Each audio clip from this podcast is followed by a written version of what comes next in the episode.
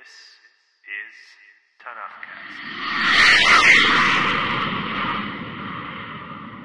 Welcome back to Tanakhcast. This is episode 45, Deuteronomy chapters 16 through 19. And we're back to the discussion about holy days, the Pesach offering, the ban on leavened bread, and where to eat the Pesach offering, specifically God's appointed place. And then Shavuot, seven weeks later, when you make a pilgrimage to the appointed place again, and it's a reason to party and to include everyone in the celebration your family, your servants, the Levite, the stranger, the orphan, the widow, everyone. And why should you do this? Because you were a slave in Egypt. The third pilgrimage festival, Sukkot, rolls out in the fall after the last harvest of the season, and again, it's a party, and it includes everyone. And when you come to visit God in his house, bring a little something. Quote, each man according to the giving capacity of his hand, according to the blessing of Adonai your God that he has given you. And then we're back to the just and fair society stuff, namely the appointment of judges and officials and the establishment of fair courts. Quote, Equity, equity you are to pursue in order that you may live and possess the land that Adonai your God is giving you. And since we're talking about the land, don't indulge in idolatry. No Asherah trees, no standing stones. God really hates that. And God doesn't like defective near offerings either. Do you know what else God doesn't like? Folks who indulge in idolatry. Find them and stone them. But as chapter 17 also points out, you can't condemn someone to death without two or three witnesses corroborating testimony, and the witnesses themselves are the first to throw the stones, and then everyone else is invited to join in. Now that's a party. But if there are legal matters that are too extraordinary, too complex to be resolved locally, you're to kick it upstairs to a higher court, the Levitical priests, and to the quote judge that there is in those days. And when they rule on the matter fairly and justly, you'd better listen, because if you don't, quote, dead is that man, so you shall burn out the evil from Israel. Again, Moshe reminds the people about what will happen when they arrive in the land of Israel, about how they will want a king to rule over them, and how that king should limit the number of horses in his stables, the number of wives in his palace, the gold and silver in his treasury, and how he should never return the people to Egypt. And so the king doesn't forget these limits to his power. He's to write them for himself, like a copy of Moshe's instruction in a document in the presence of the Levitical priests. And it's to be a persistent reminder, a book that's to be read from and referred to, so the king doesn't forget himself and his responsibility to the law or to God or to the people to whom he is equal. Moshe reminds us in chapter 18 that the Levites are not to have a portion in the land of Israel, but a cut of all the donations and near offerings and whatever else people feel the need to give to the temple. And since we're in the reminding mood, which we've been a lot, Moshe reminds the people again that they should not indulge in the abominations of the locals, not to pass their children through the fires, or seek the counsel of an augurer, or hidden sorcerer, or diviner, or enchanter or a tire of magical knots, or a seeker of ghosts, or an inquirer of the dead. These things, if you haven't figured out by now, are abominations to God. God doesn't like them. God dispossessed the indigenous peoples of their land because they ran after all these abominations. So, uh, hint, hint. And when God sends a prophet to bring the good word, folks should listen and listen really well and closely. But if the prophet is presumptuous and goes off book or speaks on behalf of other gods, I want him dead. I want his family dead. I want his house burnt to the ground. I want to go to the middle of the night. I want to piss on his ashes. And if the prophet speaks in God's name, but what he or she speaks about, say, the Cubs winning the pennant, is not fulfilled, then you can be sure he is going off book and should be dealt with accordingly, especially when it comes to Chicago baseball. Chapter 19 sets up the system of cities of refuge, where accidental murderers can flee and find sanctuary from blood redeemers. Let's just say you're out in the forest uh, chopping wood. And because of a technical malfunction, a passerby is killed by a flying piece of debris. You can flee to one of these geographically distributed towns, and like home free in the game of tag, you're safe there from whomever is it. In this case, a close relative of the dead individual who is hot for revenge.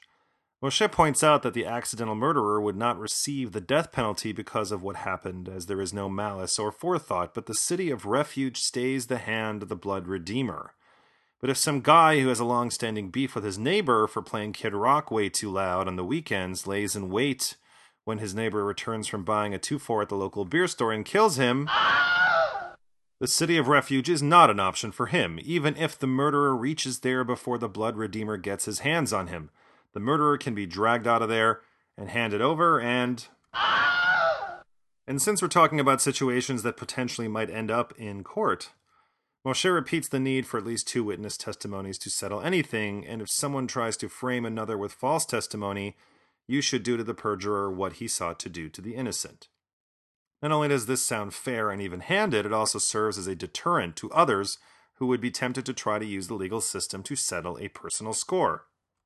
Quote, Those who remain will hear and will be awed. They will not continue to do any more according to this evil practiced in your midst.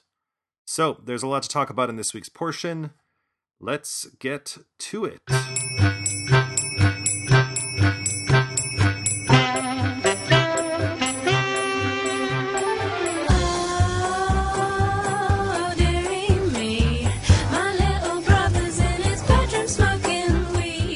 This week, I'd, I'd like to consider the novel legal construct, which is the city of refuge.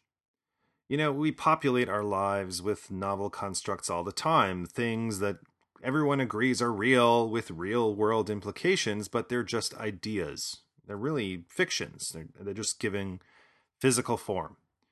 So, take the concept of money, for example. We collectively value pieces of paper and pieces of metal and exchange them for perceived equivalent amounts of goods and services. But money really is just a fiction. And, and, you know, legal traditions are filled with similar fictions that we all agree are, for lack of a better word, nonfiction. And this week's portion presents a pretty serious example of a fiction made real. So, Moshe establishes a zone defense against blood redeemers, setting aside six cities of refuge evenly distributed east to west and north to south across the promised land of Canaan. These cities of refuge provide sanctuary for accidental murderers. But why establish these home bases for murder and, and not, say, uh, rape? As Iris Hineman, the developer of the Precog program, designer of the system and the interface, wrote There's nothing more destructive to the metaphysical fabric that binds us than the untimely murder of one human being by another. Hmm. Somehow I don't think that was Walt Whitman. There is something very base, very primal, and intimate about murder. And at the same time, intimately familiar because we all have been angry and wondered what it would be like to, well, murder another human being. And if you've been stuck in bumper to bumper traffic, you know exactly what I'm talking about. So into the breach comes Moshe with this seemingly crazy utopian scheme, which, as crazy as it sounds, was actually quite common in antiquity. The Phoenicians, the Syrians, the Greeks, and the Romans had specific shrines or sacred precincts set aside as a place of refuge or sanctuary. An Aramaic treaty inscription of the 8th century BCE indicates that Aleppo, which is in present day Syria, was a city of refuge. Sanctuary as a concept persists even in the West today, albeit in a somewhat modified form. In the 1980s, in response to the deteriorating political situation in Central America, largely as a result of indirect intervention by the U.S., and increasingly draconian immigration policies enacted by the same American government, the sanctuary movement sought to establish safe havens for asylum seekers in the U.S and between 1980 and 1991, almost 1 million Central Americans crossed the U.S. border seeking asylum. Most were fleeing political upheaval and violence in Guatemala and El Salvador, and some had fled Nicaragua in the wake of the 1979 Nicaraguan Revolution. The sanctuary movement first took root along the border between Arizona and Mexico, but it quickly spread to four other states. At its peak, over 500 congregations representing synagogues and churches from 10 different Christian denominations declared themselves sanctuaries and provided shelter, material goods, and in many cases legal advice to Central American refugees.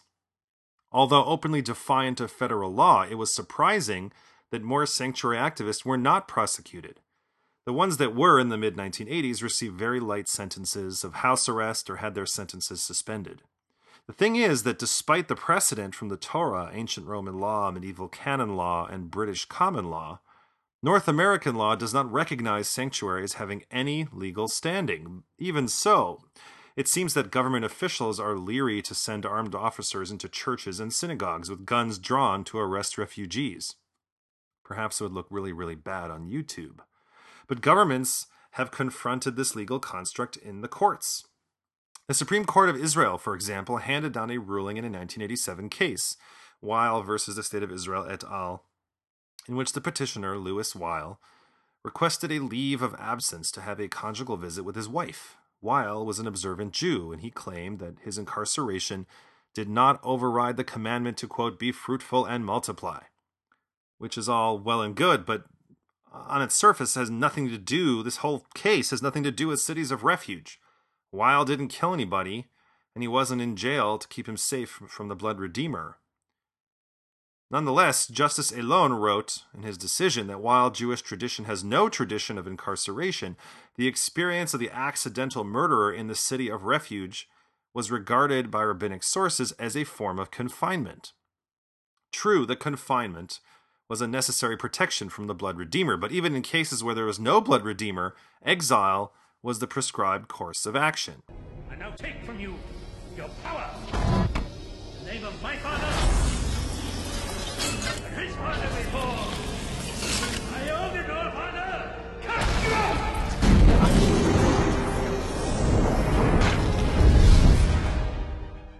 But unlike what happened to Thor, this exile was pretty benign. The murderer was exiled with his family. He was provided with appropriate accommodation, a job, education, and other basic needs.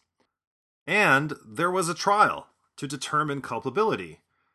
If he was found guilty of intentional murder, the now intentional murderer would be put out of the city, left to his own devices, and subject to the Blood Redeemer's vengeance. But if the murder was ruled an accident, the accidental murderer was never allowed to leave the city, even to fulfill a commandment, until the death of the sitting high priest, which prompted the family members of the sitting high priest to send care packages so that the accidental murderer would not pray for the high priest's untimely death. On these grounds, Weil's petition was denied. However, the court also ruled that the prisons and the legislature must allow the exercise of this conjugal right by giving furloughs or setting up prison facilities for this purpose. So one could say that Weil may have lost the court battle, but he won the war. But what is also interesting to note here, that is, in the case of our accidental murderer, is that even when you accidentally kill, even with the court ruling that the death was accidental, and even if there is no blood redeemer waiting at the gate to exact revenge, the accidental murderer has to remain in internal exile in the city of refuge. We can never truly be sure that what happened that resulted in the ruled accidental death was truly an accident. So, for this reason, the accidental murderer must remain sequestered until the high priest's death. Similarly, today, dozens of asylum seekers must remain inside their churches and synagogues, waiting while the courts and government bureaucracies consider and reconsider granting them refugee status. But what of the other side of the city of refuge equation? What of the blood redeemer? Private revenge was also a common practice in ancient civilizations, and in the case of the Tanakh, it also included revenge for acts of mayhem and rape. Any next of kin of the victim could become the Goel Hadam, or blood redeemer. But the blood redeemer is not the terminator. Sarah Connor. Yes? The accidental murderer needs to be convicted of murder before the blood redeemer can get their hands on him, at which point the accidental murderer is no longer considered accidental, which bears emphasizing as when it comes to agency in Jewish law, that is, when one does something, there are only two states of being mezid, or deliberate, and shogeg, or not on purpose. There, there's no middle ground. For an action to be considered mezid or deliberate, the individual must know that what he or she is doing is wrong, and yet still intends to do it. If he or she does not know that his or her actions were prohibited, or thought that in a particular circumstance it was permitted, then he or she is considered to have done it bishogeg, or not on purpose. There is a third category, ones, but it falls outside this either or because there is no agency involved. Onus involves the individual being forced to do the action, in which case they're not responsible. But what's interesting to note here is now we have two murders committed bimezid. The first committed by the murderer, formerly known as an accidental murderer, and the second perpetuated with great intentionality by the blood redeemer, which begs the question who will redeem the blood of the murderer? Are we doomed to an endless cycle of murder and counter murder? In a word, no. In the instance of the murderer formerly known as the accidental murderer, one could say that damo birosho, or damav bo, which is rendered as, quote, his blood is on his head, or, quote, his blood is on him, which means that the blood of the murderer remains with him and not to the blood redeemer. The cycle ends here, and the blood shed deliberately is redeemed. But there's one other thing. What's even more interesting to note here is despite living in an era of rampant privatization of healthcare, of natural resources, of prisons, of basic social services, driven by this idea that individuals can solve problems better and act more wisely and effectively than government, we have deprivatized revenge. Individuals, even in the most righteous of moments, are not allowed to take the law into their own hands. Even if my closest relative is slain intentionally, I'm not allowed to slap a 30 round magazine into a Bushmaster AR 15 semi automatic rifle and go out there and redeem his blood. I mean, I am allowed to own a Bushmaster AR 15 in the United States, although many states will not allow me to own a magazine that carries more than 10 rounds. But redeem blood? No, no, no, no. Thanks, Obama. Because today the modern state has the monopoly on violence, which, considering how many folks have AR 15s and other such weapons, might not be such a terrible thing. Police are authorized to use physical force to detain, incapacitate, and kill. And with the increasing militarization of the police, the police are better able to detain, incapacitate, and kill even more people than ever before. Which is a cause of some concern for me because, well, yeah, you know.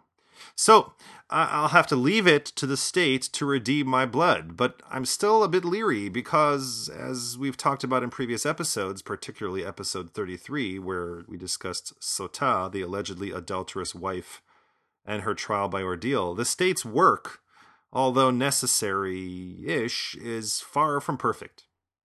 So perhaps it might be better if some caution is exercised before my blood is redeemed. It might save some more blood in the process.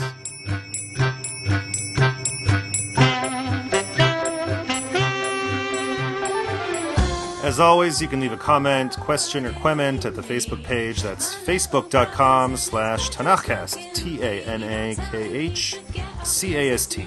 Or at thenextjew.com, or you can leave a comment, question, or quement at the iTunes Store, at Stitcher Smart Radio, or SoundCloud. And while you're at it, why not leave a review? That way, other folks who are looking for a little Tanakh learning might discover this humble podcast and join in the fun.